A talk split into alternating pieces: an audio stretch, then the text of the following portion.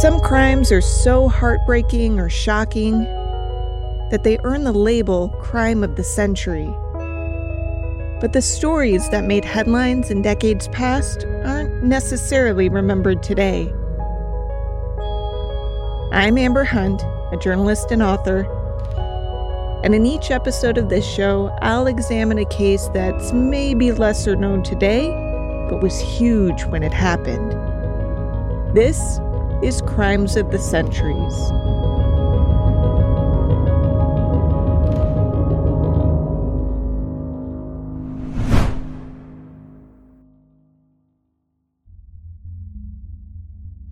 The police officer was a tad nervous as he knocked on the apartment door. He knew that he was there to arrest someone violent, someone who had made headlines all over the state of Ohio the past few months in 1977, but he didn't know what the living situation was. For all the officer knew, this guy lived with 10 bodybuilders and had a closet full of guns.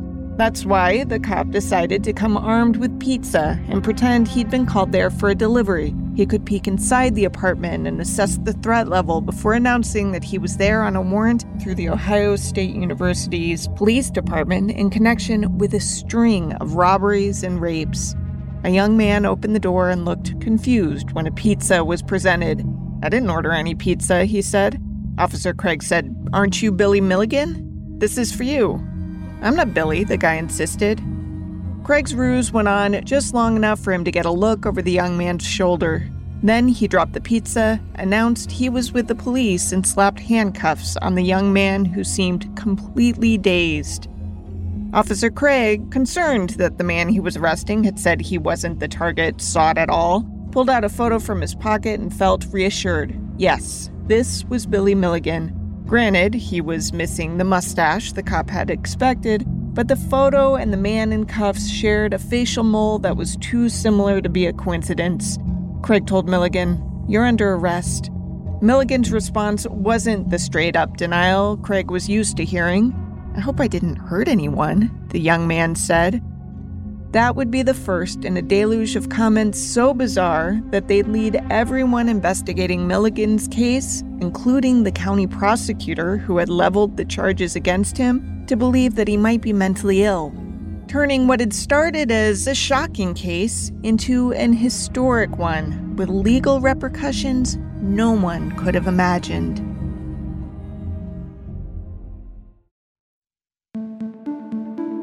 If you listen to the Hillside Stranglers two parter we just did on Crimes of the Centuries, you know that this case is related in a weird way to that one. Chronologically, this one came first, and I debated reshuffling things and releasing this episode before the Hillside ones, especially because the Hillside cases are higher profile to boot. But there's something interesting in backtracking here. See, the legal aspects of the cases against cousins Kenneth Bianchi and Angelo Buono, the so called Hillside Stranglers, likely wouldn't have been as compelling or worrisome to investigators at the time had the Billy Milligan case never happened. But it had happened, and pretty recently at that and the dust really hadn't settled yet in regards to whether experts on both sides of the case would agree that Bianchi had battling personalities inside of him, whereas the experts in the Milligan case all agreed that he seemed to. This can all get confusing, so first, let me back up. Billy was born February 14, 1955, as the middle of three children. His mother was Dorothy Sands, a beautiful singer who had been raised in Ohio, but who had left to perform at clubs around Miami. Dorothy had previously been married to a guy named Dick Jonas, who'd been her high school sweetheart. That marriage was short lived, though, purportedly because Jonas struggled with alcohol abuse and could get mean. In Florida, Dorothy met a comedian and musician named Johnny Morrison, who was married to someone else, but that apparently wasn't much of a problem for either of them. No word on how Johnny's wife felt about the situation. Regardless, Dorothy and Johnny moved in together. In 1953, they had their first son, Jim. Billy came two years later, followed by daughter Kathy Jo the following year. Now, Billy's life had started a little rough straight away month old and he stopped breathing. So they rushed him to the hospital. This is Kathy Jo, Billy's sister, speaking in a Netflix documentary. Turned out that he had a growth in his throat. When she handed him to the intern, the intern said, uh, I, I'm sorry, he's, he's already dead. That was not what Mom Dorothy was willing to hear. And she screamed at the intern, No, he's not. You have to do something. And so they took him back, and, and somehow they, he was revived. Nurses and doctors, at, after his first birthday, um, sent him a card saying, You know, you, you gave everybody quite a scare. Kathy Jo learned of this when she was far older, of course. She was born New Year's Eve of 1956. Of her two brothers, she was closest with Billy growing up, largely because they were less than a year apart in age. It wasn't an easy childhood for any of them. While Jim and Kathy Joe never had the health scare Billy had in his infancy, they still struggled because. My father did have trouble with uh, depression. I, I hesitate to use schizophrenia because that was just such the popular term of the time. She's right about that. It seemed everyone and their brother was diagnosed schizophrenic in the 50s, so it's tough to know in hindsight if that legitimately was a fair diagnosis for Johnny. Either way, no one questions that he was unstable. Kathy Joe, and Billy's brother, Jim, said His demons were, I, I think, his gambling habit, his drinking, the drugs. He was also incredibly jealous of Dorothy. If she talked to other men, which was not an unusual thing for a lounge club singing lady to do, after all, he would fly into rages. Never mind that he himself was literally married to someone else. Give me a second while I unroll my eyes. My earliest memory of, of any trouble was I, I walked in, I heard some noises in the bedroom. And my father was, I don't know if he was using his fist, but he was certainly hitting my mother. I didn't know it was my mother until she sat up and she said, Jimbo, everything's okay. Mom's okay. Go ahead and leave. It sounds like this must have been a turning point for Dorothy because it wasn't long after that. My mother decided that he could no longer stay at the house because she felt that he was dangerous to us and she asked him to leave. Johnny attempted to take his life with sleeping pills, which Billy reportedly was home to witness. Johnny was saved and spent some time in a psychiatric hospital. It wasn't long after his release that he set out again to kill himself.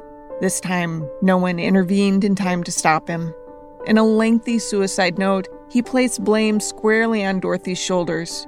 Dorothy tried to shield her kids from what their father had done for fear they would blame themselves.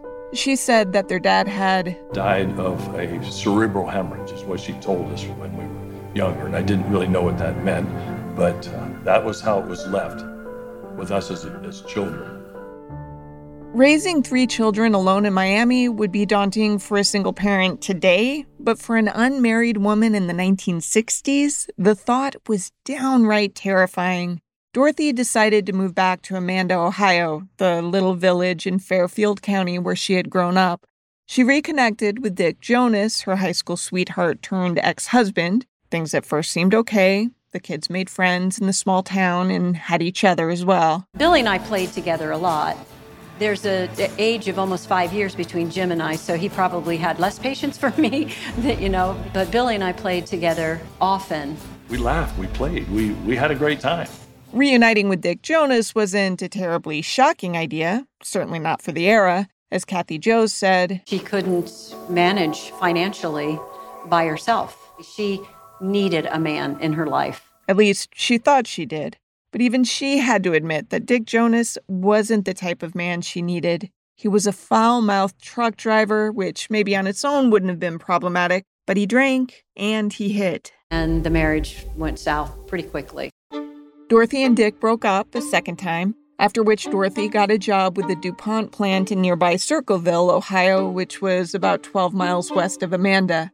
She also returned to singing. And so she would come up here to Columbus at the Clock Restaurant and other nightclubs up here. And that's where she met a man named Chalmer Milligan, a single dad to a daughter named Chala, almost exactly Billy's age. Chalmer seemed nice and interesting and charming, and he and Dorothy decided to merge families. They'd not only get married, but they would also adopt each other's kids. So Dorothy adopted Chala, Chalmer adopted Jim, Bill, and Kathy Joe, and together the six became the Milligan family. To outsiders, this all seemed like a step toward stability for the whole crew. But in reality, it was the beginning of Billy's descent into madness.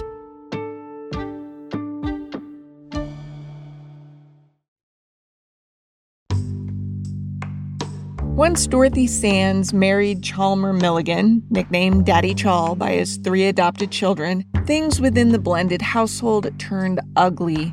Chalmer was controlling and jealous.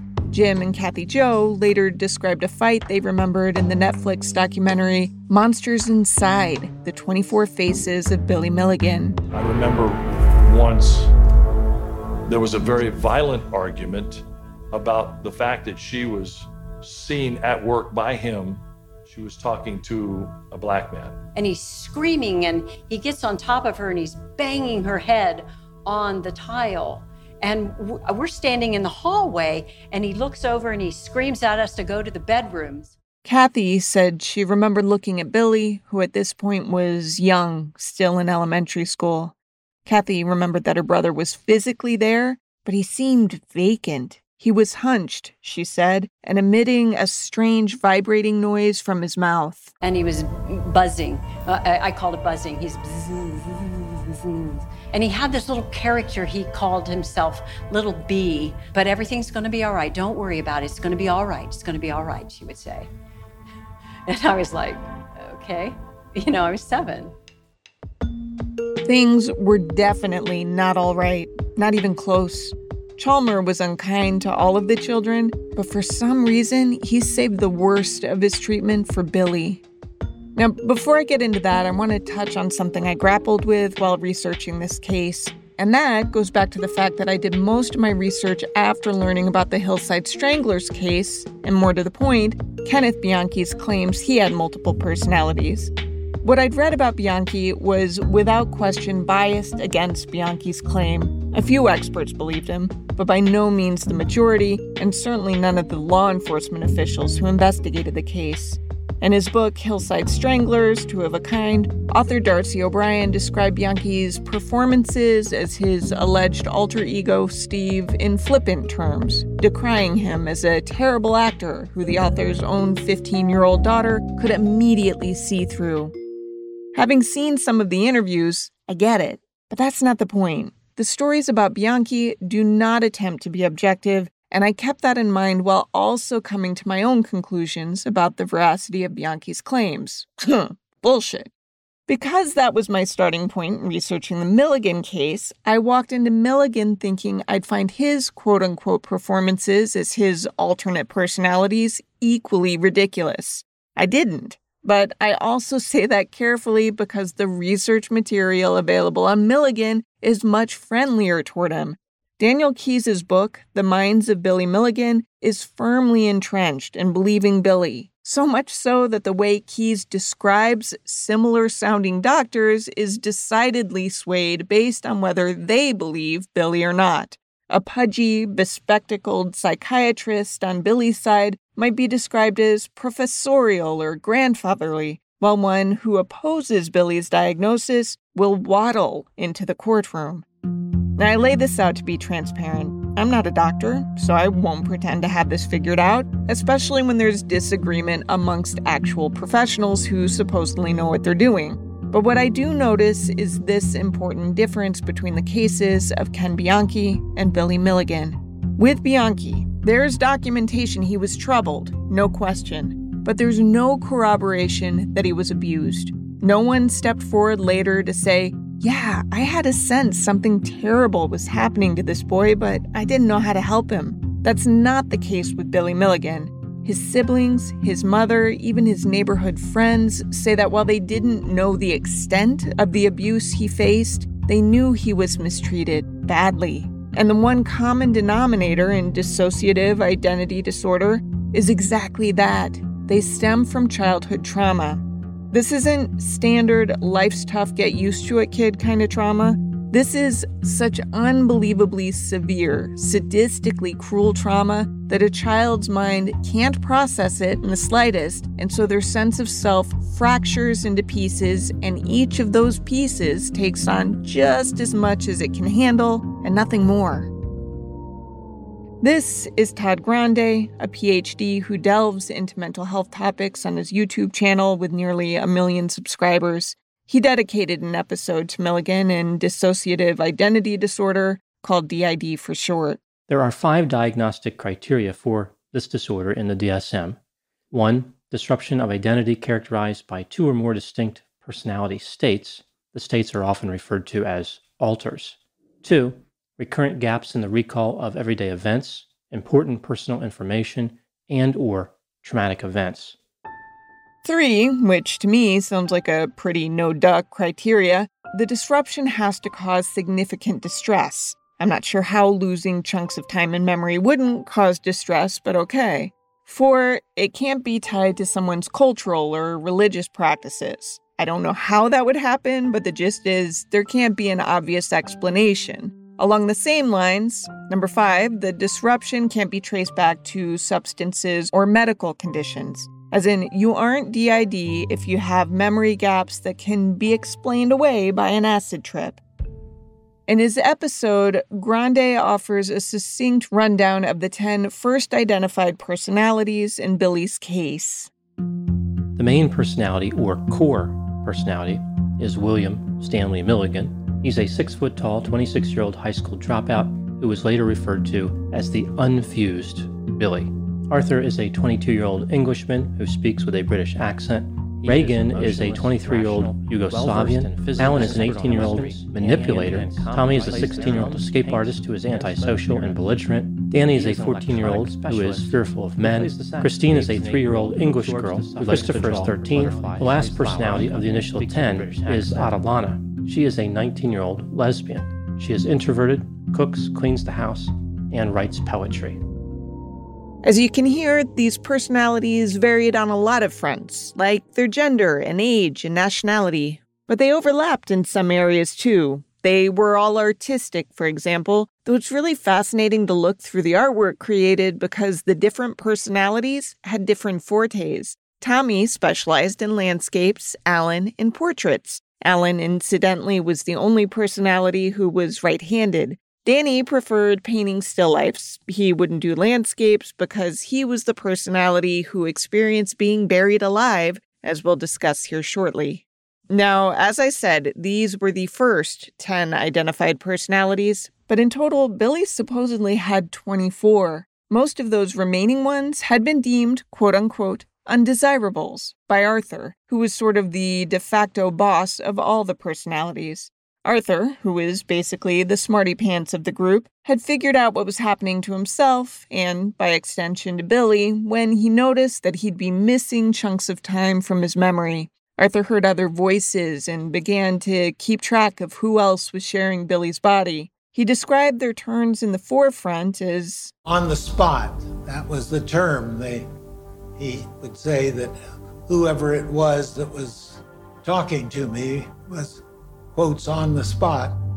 That was George Harding, a psychiatrist who helped treat Milligan when he was still a teenager. Because the different personalities were different ages, some as young as three years old, Arthur used the spotlight analogy to help them all understand what was happening. Arthur had a sense of self preservation, so when one of the personalities behaved in a way on the spot that could hurt Billy or jeopardize the others, Arthur would banish them. He'd label them undesirable and take away their spotlight privileges. He couldn't outright destroy or kill them, but he could keep them buried, more or less, deeper in Billy's psyche. And before I get back to the undesirables, a quick rundown on Billy's criminal development. In his teens, Billy could be infuriating to deal with because his behavior would be so unpredictable. Family members sometimes thought he was just weird or goofy. They'd make jokes about him being in a British mood, for example, when he began inexplicably speaking with a haughty accent in front of friends. When they would have a conversation with him that he would forget, they figured he was flighty. When he denied doing something they absolutely knew he did, they would get frustrated with his lying. Some of the so called undesirables caused problems. They sold drugs, they robbed gay men, hooking up at rest stops, easy victims, according to that alter, because not only were those men vulnerable, but they weren't likely to report the crimes to police because most weren't keen in the 1970s to let the world know they were having anonymous gay sex in public restrooms. Arthur would try to banish the ones causing these problems, but that, of course, came retroactively. Milligan got caught. It was clear he was more disturbed than criminal, though, so as a teen still in high school, Milligan was sent to the Harding Hospital in Worthington, Ohio. Founded by George Harding in 1916, it specialized in psychiatric care. It was during Billy's seven months in this hospital that he began talking about Chalmers' abuse. He explained that the worst stuff didn't happen in the Milligan house, but rather on a farm Chalmer would go to to tend often with only one of the kids in tow at a time. Billy's brother Jim again. Chalmers' father owned a farm in Bremen, Ohio, 88 acres. I think it became a place where Chalmer could reprimand, punish, and discipline us more than he could probably around the house. At Harding, Billy began describing awful abuse. Chalmer would tie him to a tractor, would physically beat him, would promise to bury him on the farm and tell Billy's mother, Dorothy, not just that Billy had run away, but that he'd done it because he hated her. Billy also described Chalmer raping him. Billy said once Chalmer, in an effort to ensure Billy's silence, handed him a shovel. Psychologist Sheila Porter. He related being forced to dig a grave and lay in that grave and having a metal pipe put over his face with an opening and having the grave filled in so he was almost buried alive and having Chalmers urinate down the opening of the pipe onto his face. Billy wasn't diagnosed with dissociative identity disorder at Harding in the early 1970s, but his doctors believed his stories of abuse, and when subsequent doctors applied the DID label, those original doctors didn't argue. It made sense in hindsight, but they'd never treated a dissociative case, and it simply hadn't occurred to them. Billy instead was treated for schizophrenia, psychosis, and histrionic personality disorder. By the way, it's worth noting that Chalmer vehemently denied all of these allegations and was never charged with a thing. He died in 1988 at the age of 61. Now, that Billy's original doctors didn't even consider DID isn't surprising because people didn't talk about multiple personalities much before the mid 1970s, even though the idea that one body could house many different people, so to speak, has been batted around for centuries.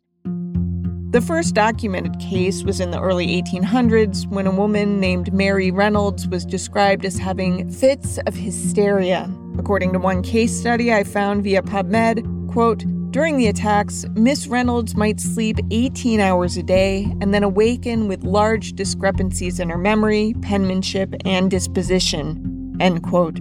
To be clear, though, Mary Reynolds likely wasn't the first case of the condition, it's just the first one documented.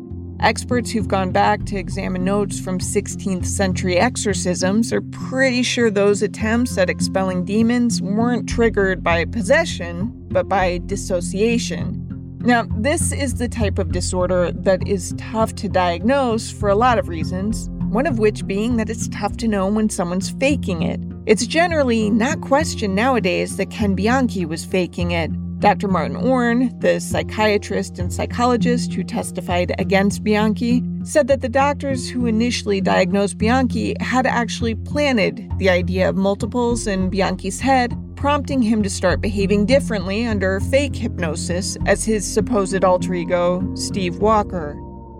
Bianchi's performance was enhanced by his viewing of the TV movie Sybil starring Sally Field.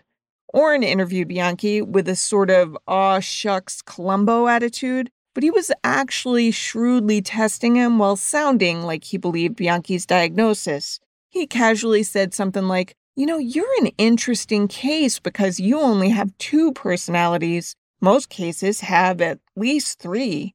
And wouldn't you know it, Bianchi soon after introduced a third personality, a young boy. That's one of the reasons Dr. Orne thought he was faking. Milligan, meanwhile, wasn't so suggestible. The British character Arthur had predated his hospital stay, so had the martial arts expert with the Slovak accent. When Billy would be around young kids, he'd suddenly begin acting like he was one of them. It had been this way for years. So if Billy were faking, he was at least disturbed enough that he could maintain consistent backstories and personalities for literally years before doctors diagnosed him, which in and of itself seems like a not normal thing to do. So you might be thinking, okay, I get the mental health stuff, but where's the crime? As described in the intro, Billy Milligan was arrested in October 1977 on suspicion of robbery and rape. Supposedly, per his doctor's explanations, it went like this Billy couldn't hold on to a job for very long because one personality might be okay with a gig and even be skilled at it, while another one might hate it and also suck at it. The bosses at these jobs would get really frustrated. One day, they'd have this enthusiastic, great worker, and then the next, he'd be surly and seem to have no idea what he was doing. So, he'd be fired. The Slovak personality named Ragen was the only non undesirable that Arthur allowed to break the law because Ragen supposedly had a moral code that ensured he would only break laws for survival and he would never hurt women or children. Ragen got worried that money was drying up since Billy kept getting fired, so he formed a plan to rob some people so that Billy could pay the rent.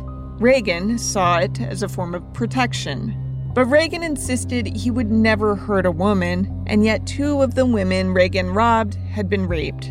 The third was about to be raped too, but she apparently began to cry and begged him not to, which Billy's doctors would later say triggered something inside of Billy to suddenly look around confused, see himself atop this woman, and quickly pull away. In other words, his personality switched, he got confused, and he stopped before committing the act. And the explanation for the rapes, which Ragen adamantly denied even being capable of, much less guilty of, was that his time in the spotlight had been hijacked by another personality who had so far not been problematic, the lesbian named Adeline. Adeline was supposedly lonely and had cultivated the ability to wish herself onto the spot. So Ragen would start a robbery and Adeline would hijack it to rape the victims. This is a video of Billy at a moment when Adeline was supposedly in the spotlight. They just don't understand what love is, what the need for love is. To be held by someone, just to feel warm. I don't know why I did. I was just so lonely. I ruined their lives. I ruined the boys' lives. Now, this last part, I have to say, is awfully convenient. And even in Daniel Keyes's book about the case, there are some elements of the assaults that don't fit with the supposedly attention seeking Adeline doing them. When one of the victims has a physical reaction to the assault, a sort of involuntary muscle spasm that basically ensures Billy can't finish the act, he yells that it's just his luck to pick someone who can't do it. That hmm. doesn't sound like Adeline just wanting warmth. I think it maybe struck someone as a better story to assign the horrific assaults upon women to a supposedly lonely, supposedly female alter. Regardless, whoever committed the crime was in Billy's body and was pretty easily identified by his victims. And inside of Billy's apartment, police found evidence clearly tying him to the crimes documents belonging to the rape victims, for example, even bank receipts. They also found his fingerprints. Once Milligan was arrested, prosecutors were ready for a slam dunk case.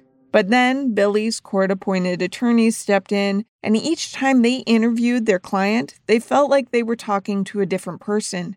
They would eventually reach out to experts who'd examine Billy and say, Hey, you know, you feel like you're talking to different people? Because you are. This led to Billy's DID diagnosis, after which he was treated for months before even prosecutors accepted that he was unstable enough that he probably belonged in a hospital rather than a prison. Mental experts say 23 year old William Milligan has possessed 10 different and conflicting personalities for most of his life. Since Milligan waived his right to a jury trial, statements by psychiatrists were presented to Judge Jay Flowers. Today, Milligan went on trial for rape, kidnap, and aggravated assault. William Milligan had been charged with rape, kidnapping, and robbery. Today, he was found not guilty for reasons of insanity. Billy was released to the care of a Dr. David Caul of a mental institution in Athens, Ohio. Dr. Caul consulted with Dr. Cornelia Wilbur, the psychiatrist in the infamous Sybil case. The goal would be to merge the many personalities into one unified Billy. Dr. Caul speaking at the time. I don't want to convince anyone that doesn't believe it exists. I don't see that as a task. I can't deal with someone who knows nothing about this disorder who tells me I don't believe it. This is tricky, by the way. Because, on one hand, you would think it'd be wise to approach with skepticism, someone apparently presenting with DID. But the prevailing belief among doctors who believed in the condition was that if you didn't embrace the many personalities, you had no hope of uniting them. So it's a situation in which confirmation bias is almost a necessity for treatment. Anyway, if Billy's doctors are to be believed, he was making progress, so much so that he was granted the same privileges as others who'd earned them in the institution. Namely, that meant within a year of starting treatment, Billy began first with supervised furloughs away from the hospital and later with unsupervised furloughs. Once this news reached the general public, the reaction was mixed, and not in a subdued sort of way. The response was vociferous. Some people felt sorry for Billy and felt he should be given the opportunity to recover from whatever ailment his doctors believed he had. But others thought it was bullshit, thought he was faking the disorder, the doctors were getting too sentimental and forgiving, and in some cases, even greedy. Dr. Wilbur had become quite famous after working with Sybil, after all, and soon the public learned that Dr. Caul had connected Billy Milligan with writer Daniel Keyes, a celebrated author whose 1966 book Flowers for Algernon had already been turned into a movie called Charly. While Billy had plenty of believers, the skeptics joined forces and loudly declared in one unified voice, oh, hell no. Milligan, they said, needed to be behind bars.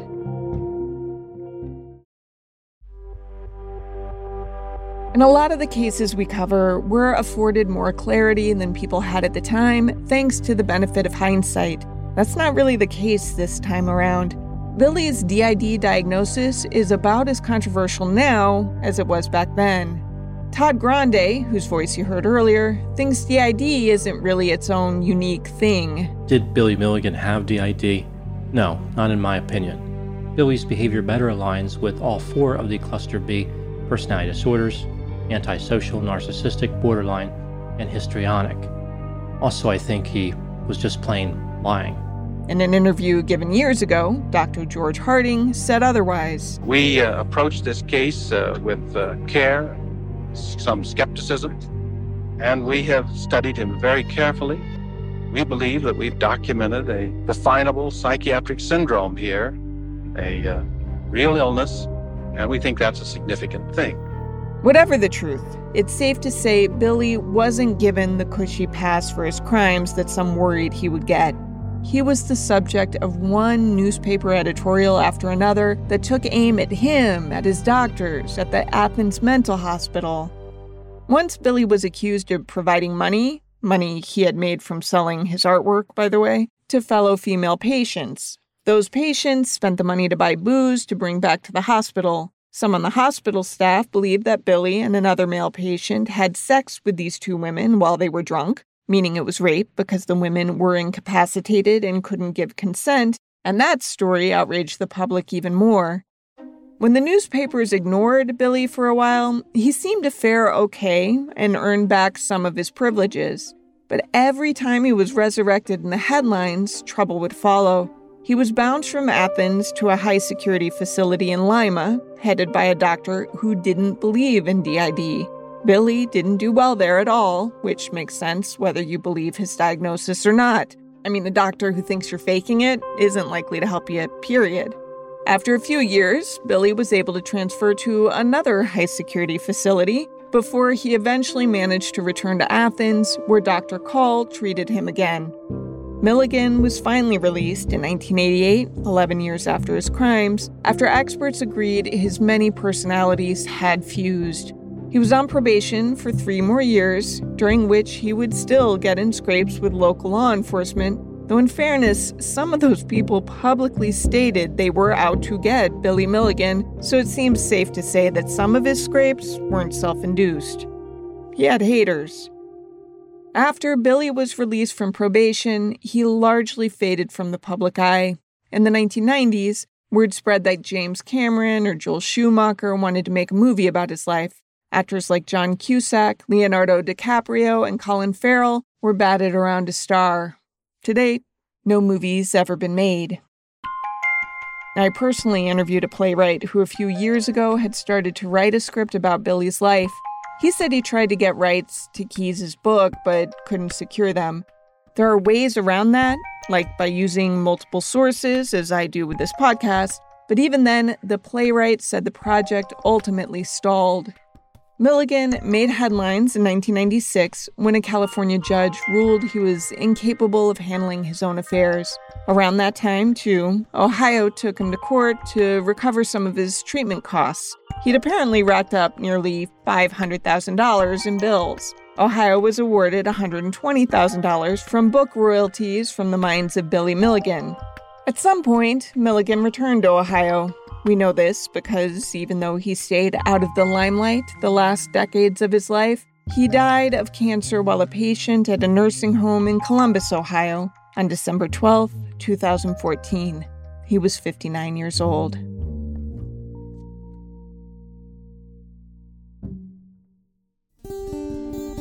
Technically, my research on this story began in 2016 when I learned of Billy Milligan's case through a tangential connection to season one of my firstborn podcast, Accused. I'd always meant to circle back, which I was finally pushed to do when Milligan was mentioned in the Hillside Strangler story. I didn't realize when I started, but Netflix made a documentary last fall about Milligan, which was helpful in my research, as was Daniel Keyes' incredibly well written but decidedly biased book, The Minds of Billy Milligan. Everyone acknowledges it includes a good bit of fiction. In fairness, so did some of the contemporary editorials I read. This case is historically significant, but it's also a tough one to parse.